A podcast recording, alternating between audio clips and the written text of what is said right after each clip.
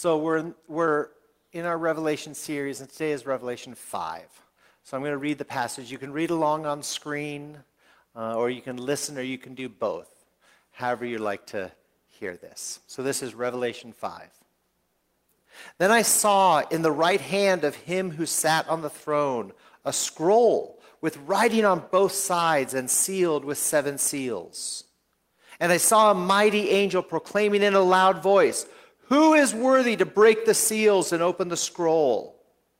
But no one in heaven or on earth or under the earth could open the scroll or even look inside it. I wept and wept because no one was found who was worthy to open the scroll or look inside. Then one of the elders said to me, Do not weep. See, the lion of the tribe of Judah, the root of David, has triumphed.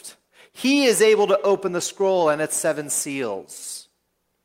Then I saw a lamb looking as if it had been slain, standing at the center of the throne, encircled by the four living creatures and the elders.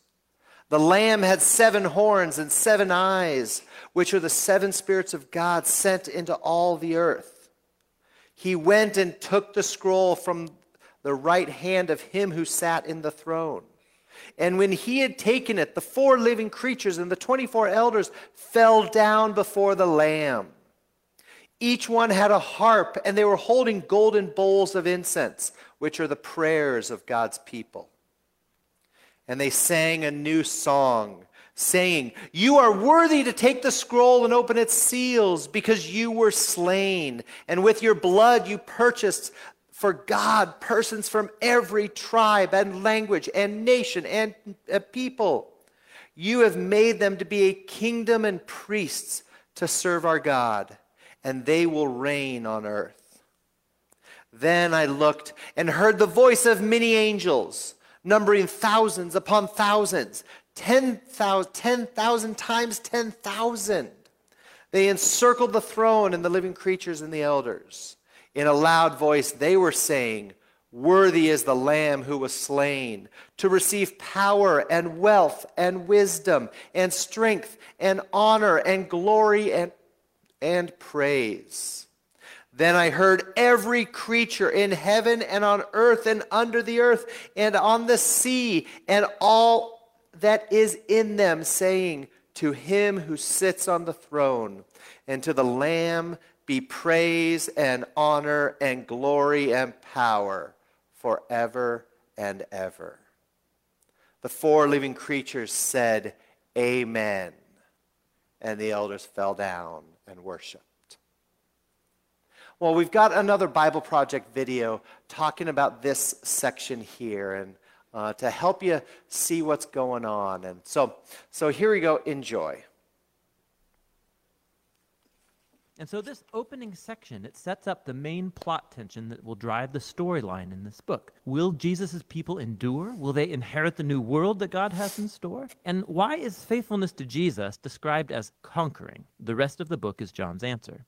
After this, John has a vision of God's heavenly throne room, and he describes it with imagery drawn from many Old Testament prophets. Surrounding God are creatures and elders that represent all creation and human nations, and they're giving honor and allegiance to the one true Creator God who is holy, holy, holy. In God's hand is a scroll that's closed up with seven wax seals. It symbolizes the message of the Old Testament prophets and the sealed scroll of Daniel's visions. These are all about how God's kingdom will come here fully on earth as in heaven. But it turns out no one is able to open the scroll until John hears of someone who can. It's the lion from the tribe of Judah and the root of David. He can open it. These are classic Old Testament descriptions of the messianic king who would bring God's kingdom through military conquest. Now, that's what John hears. But then what he turns and sees is not an aggressive lion king, but a sacrificed bloody lamb who's alive, standing there, and ready to open the scroll. Now, this symbol of Jesus as the slain lamb, this is crucially important for understanding the book. John's saying that the Old Testament promise of God's future victorious kingdom was inaugurated through the crucified Messiah. Jesus overcame his enemies by dying for them as the true Passover lamb so that they could be redeemed. Because of the resurrection, Jesus' death on the cross was not a defeat, it was his enthronement. It was the way he conquered evil. And so this vision concludes with the Lamb alongside the one sitting on the throne, and together they are worshiped as the one true Creator and Redeemer, and the slain Lamb begins to open the scroll. It's a symbol of his divine authority to guide history to its conclusion.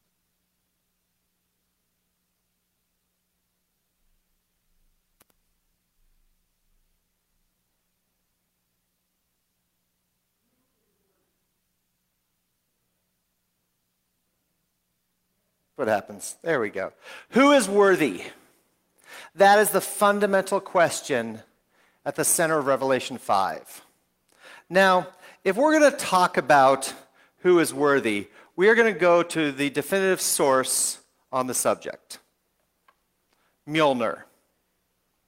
Now, for those who don't know Mjolnir, this is, this is the mythical hammer yielded by Thor in the Marvel comic books, in the MCU, and originally in North, North, Norse mythology.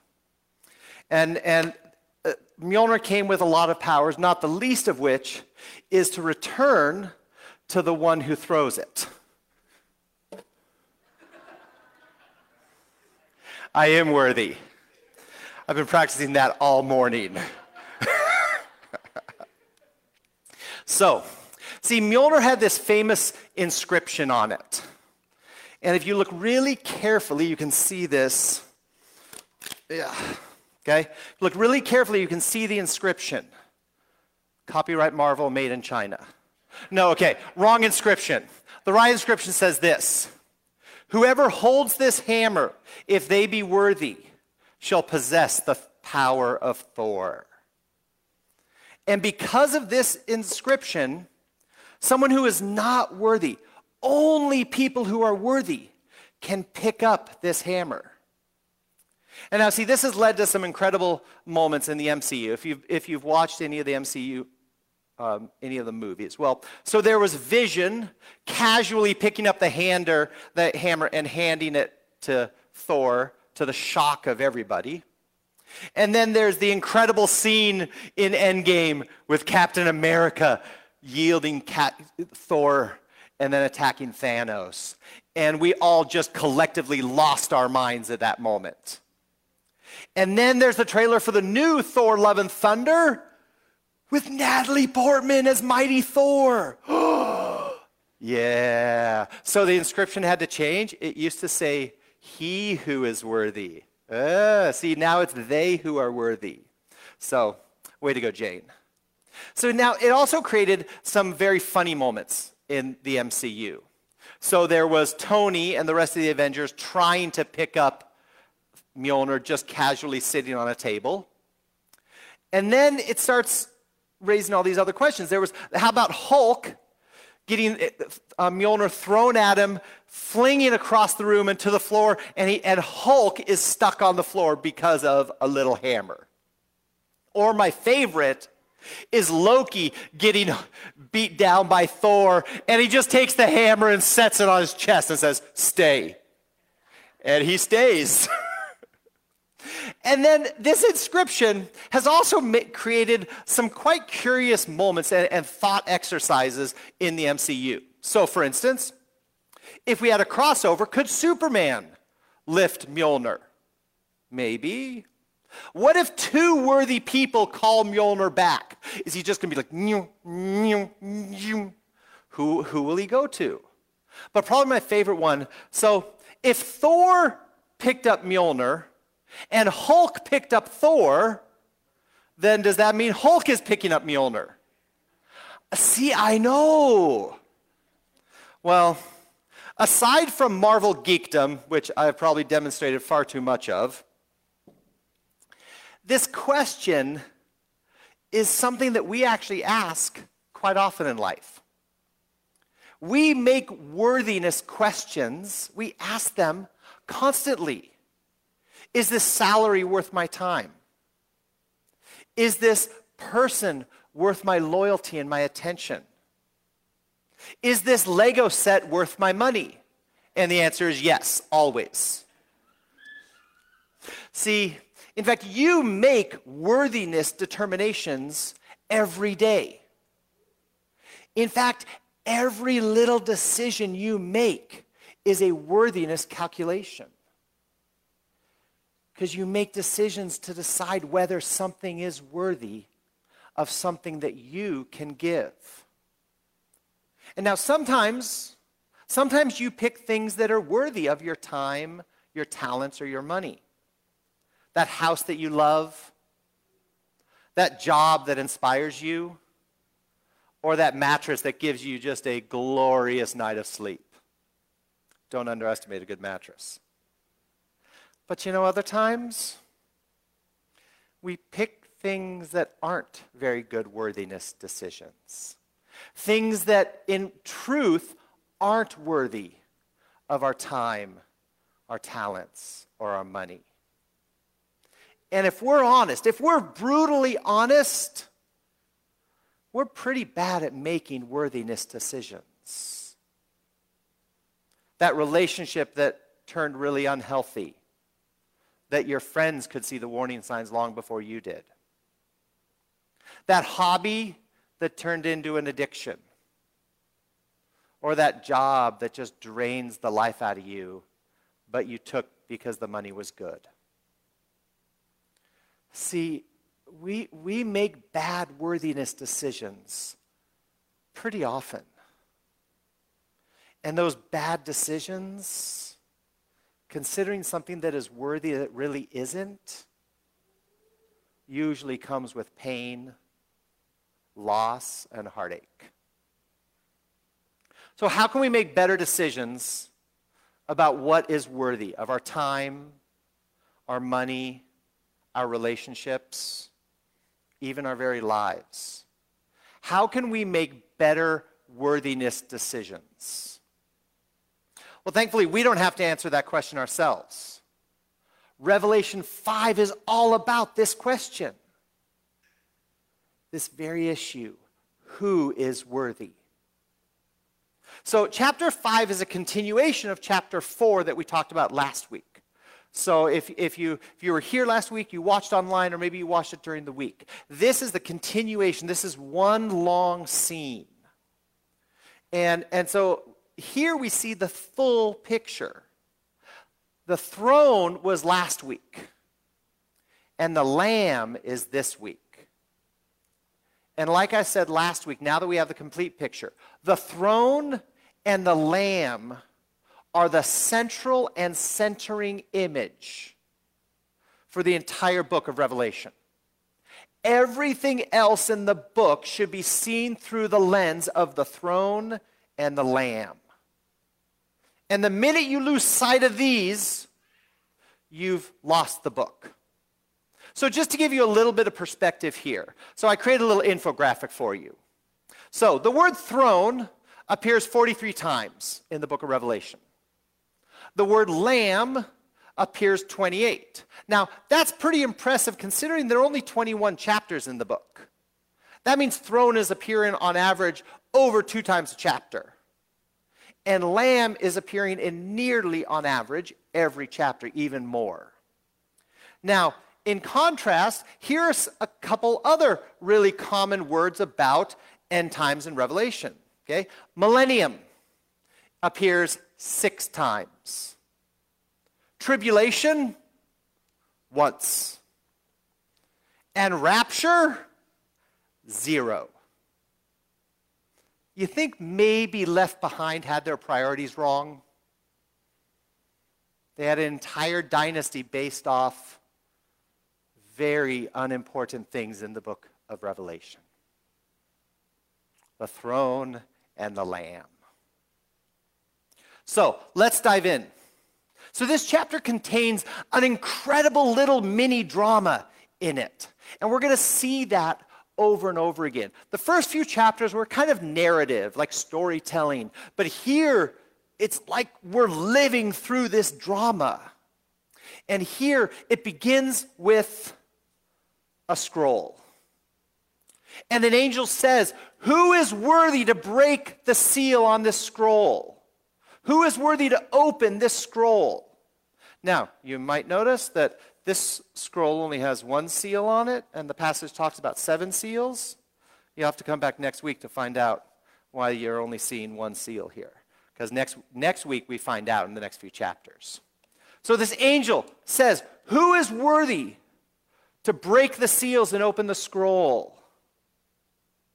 So, what is this scroll? Truth is, we don't know.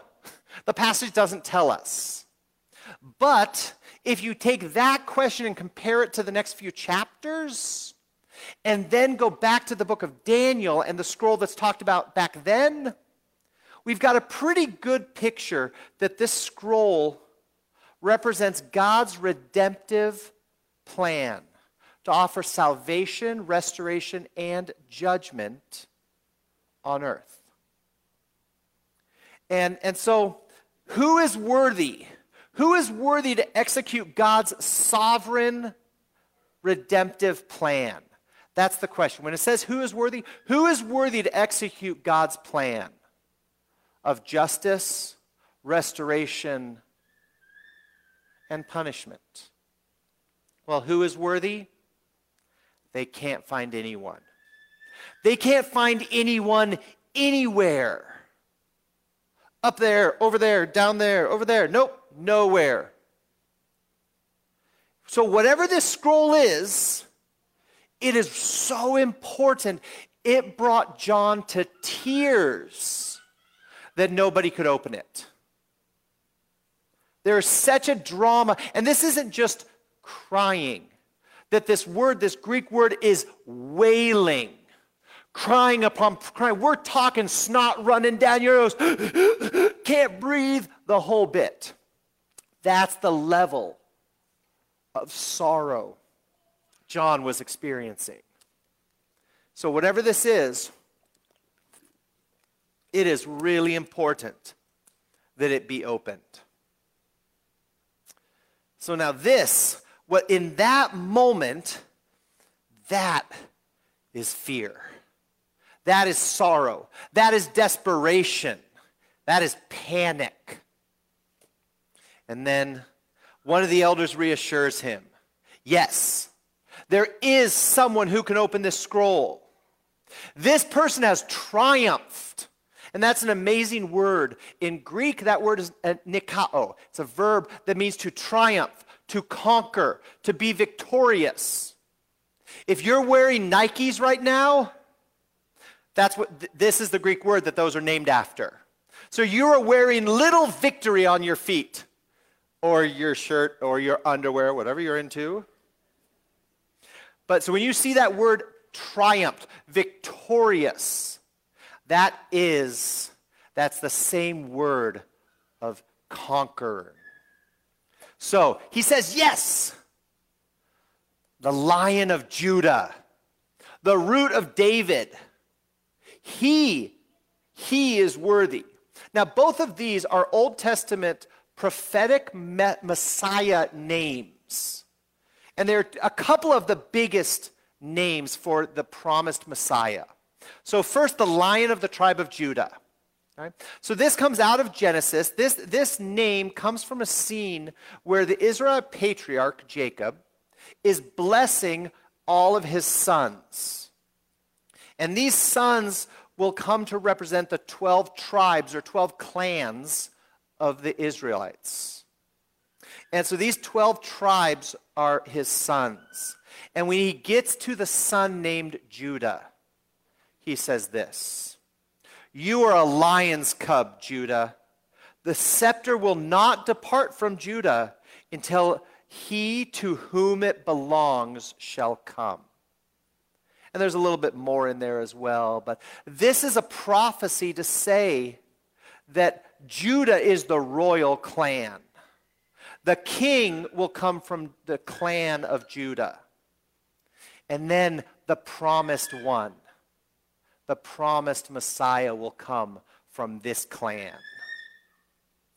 And this clan, this name represents, again, this is a royal clan. So this is, this is the person as a king, a mighty, strong king who will free Israel from slavery and oppression and restore the land and restore the temple. That's the mighty king, the lion of Judah. Now, the next name, the root of David. Now, this name comes from David, Israel's greatest king. And, and God promised David that, that Israel's perfect king, David might have been their best king, but God promised a perfect king would come from his family line. And, and you can picture this, it's a family tree. That's where this metaphor comes from the root of David. And somewhere up that family tree is Israel's perfect king. So out of 2 Samuel, it says, um, When your days are over and you rest with your ancestors, I will raise up your offspring, speaking to David, to succeed you, your own flesh and blood, and I will establish his kingdom. So both of these, both of these, the lion of Judah and the root of David, these are powerful kingly names. Conquering, strong, mighty kings. And then this strong, conquering, mighty king is revealed and it's a baby sheep. Not just any baby sheep, but one that had been slaughtered. This is per- perhaps the greatest reversal in all of Scripture, with the possible exception of Jesus being resurrected. Because this, nobody expected this.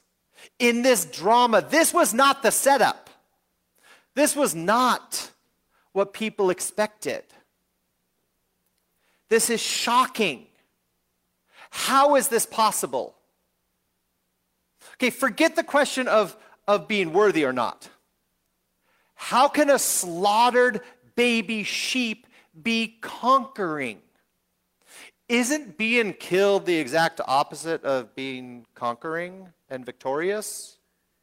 That's not what I think about when I think about my Nikes. Now, this is defeat. See, it makes no sense.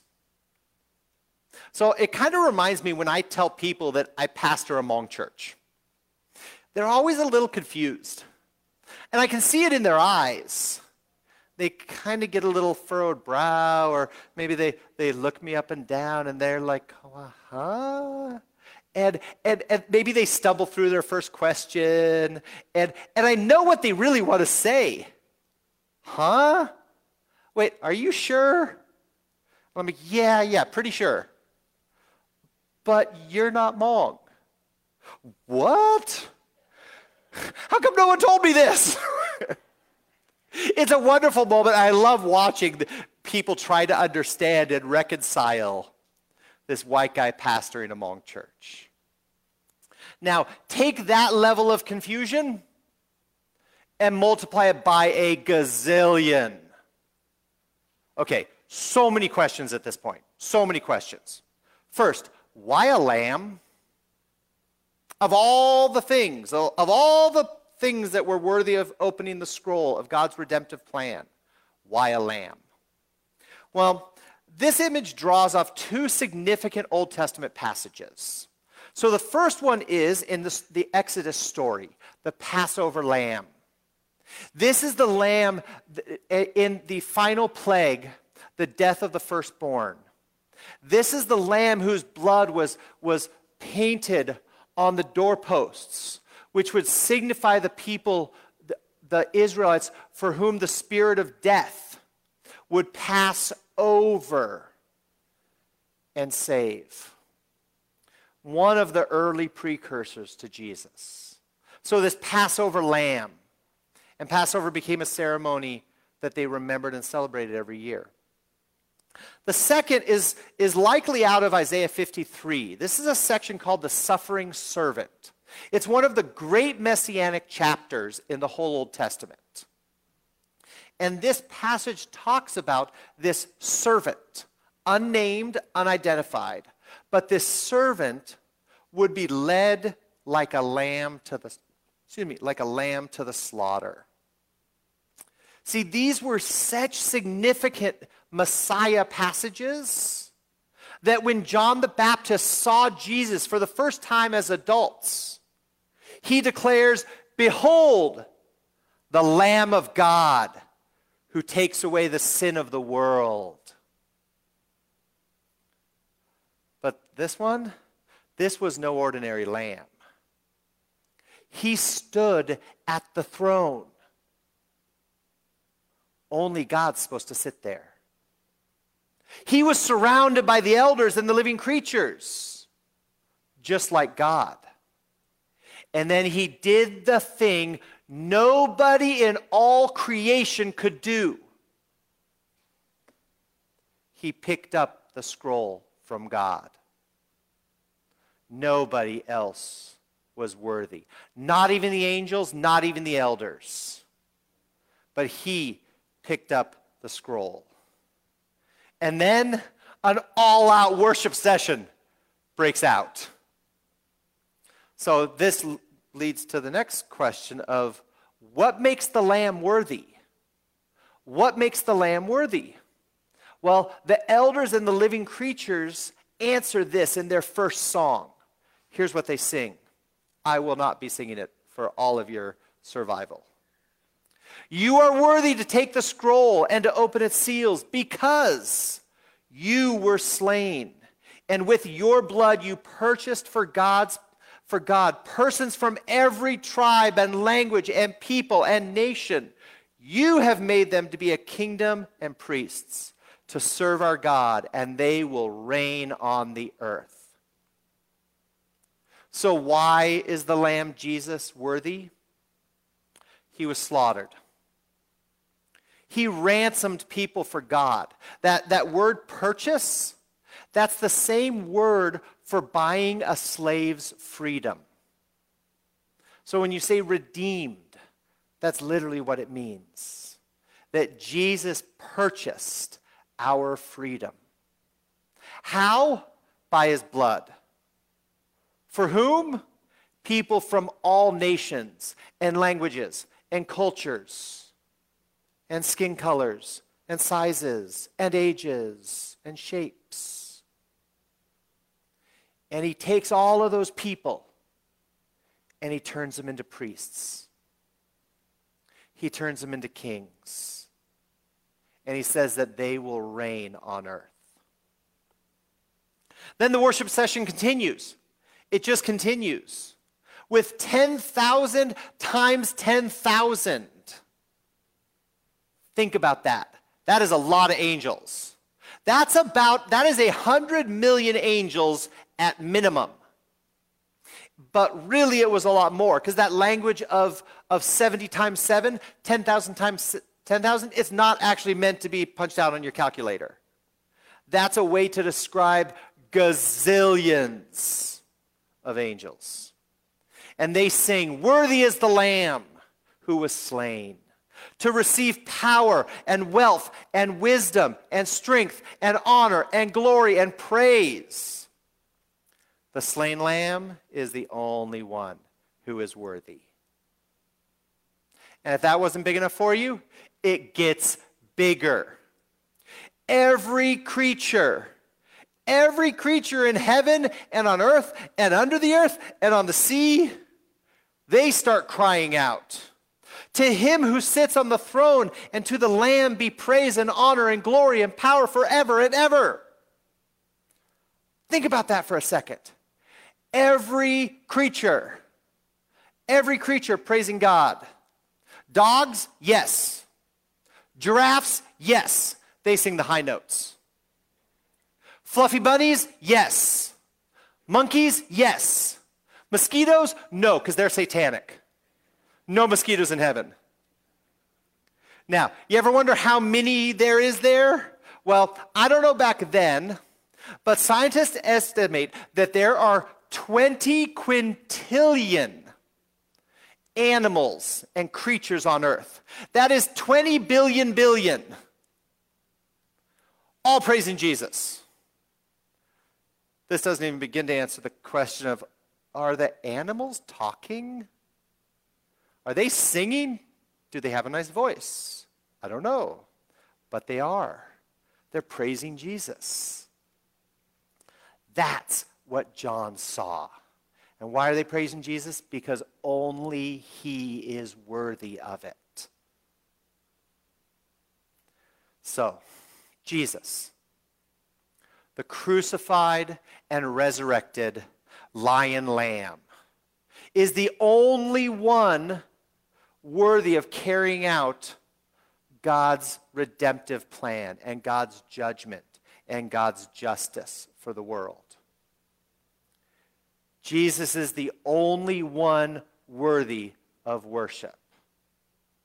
He is the only one worthy of our worship because he saved us and paid the price for our freedom. Jesus is the only one worthy. Does your life reflect that? If somebody watched you for a week, would they say, Yeah, Jesus is the most important thing to them? What have you determined is worthy of your worship, your power, your wealth, your strength?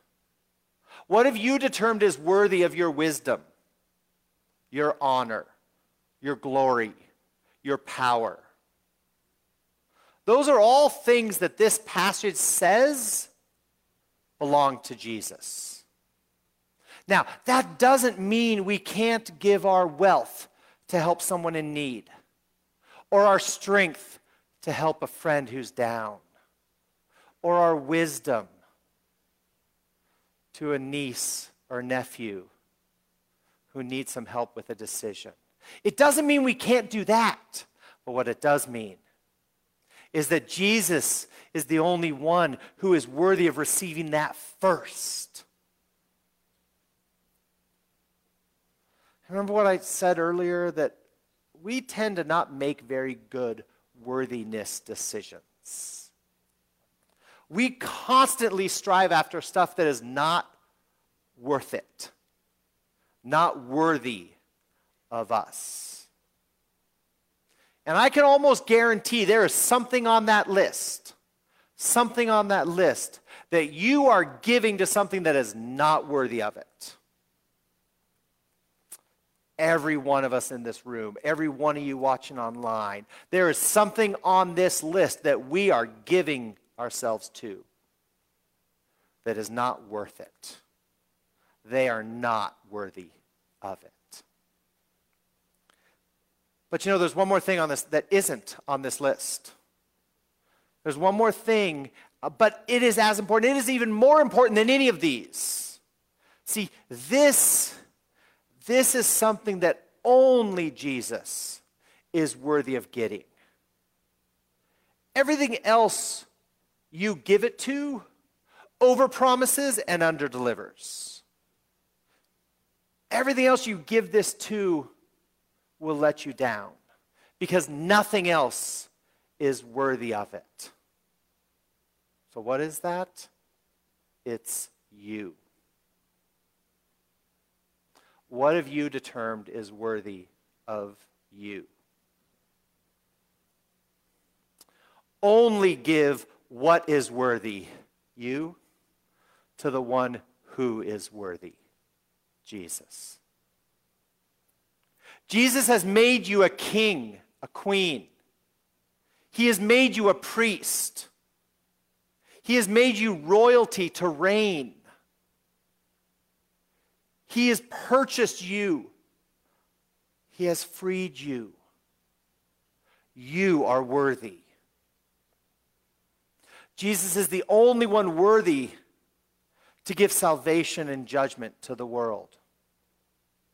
He's the only one worthy of holding your future in his hand.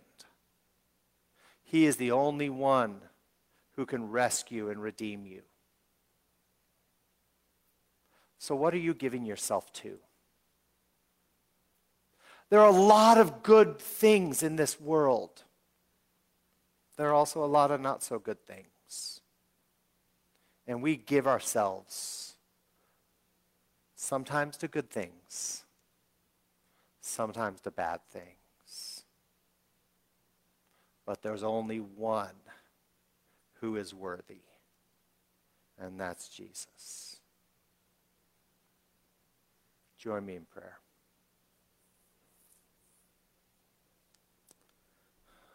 Jesus Christ, you are worthy. You alone are worthy. There's nothing else, there's nobody else in our lives that are worth our lives. But you died for us. You paid the price to free us. You give us eternal life, not just by the skin of our teeth, not just to live a low life, Lord, but to be royalty with you. Jesus Christ, you are worthy. Lord, save us from the unworthy things. Save us from the things that will take from us. Save us from the people that will use us. Save us from the things that will overpromise and underdeliver. Draw our hearts to you, Jesus. You are the only one worthy.